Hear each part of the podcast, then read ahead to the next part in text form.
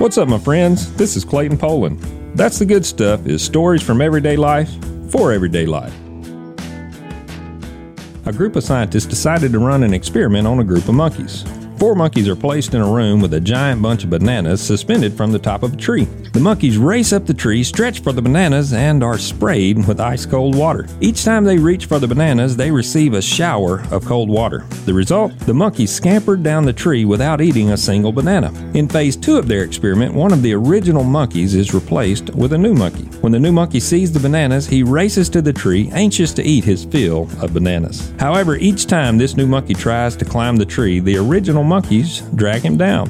This is one of my favorite stories because it powerfully demonstrates the impact of our relationships. Relationships have the power to build us up or drag us down. Our attitude tends to reflect the attitude of those around us. Let's use our life to build people up rather than drag them down.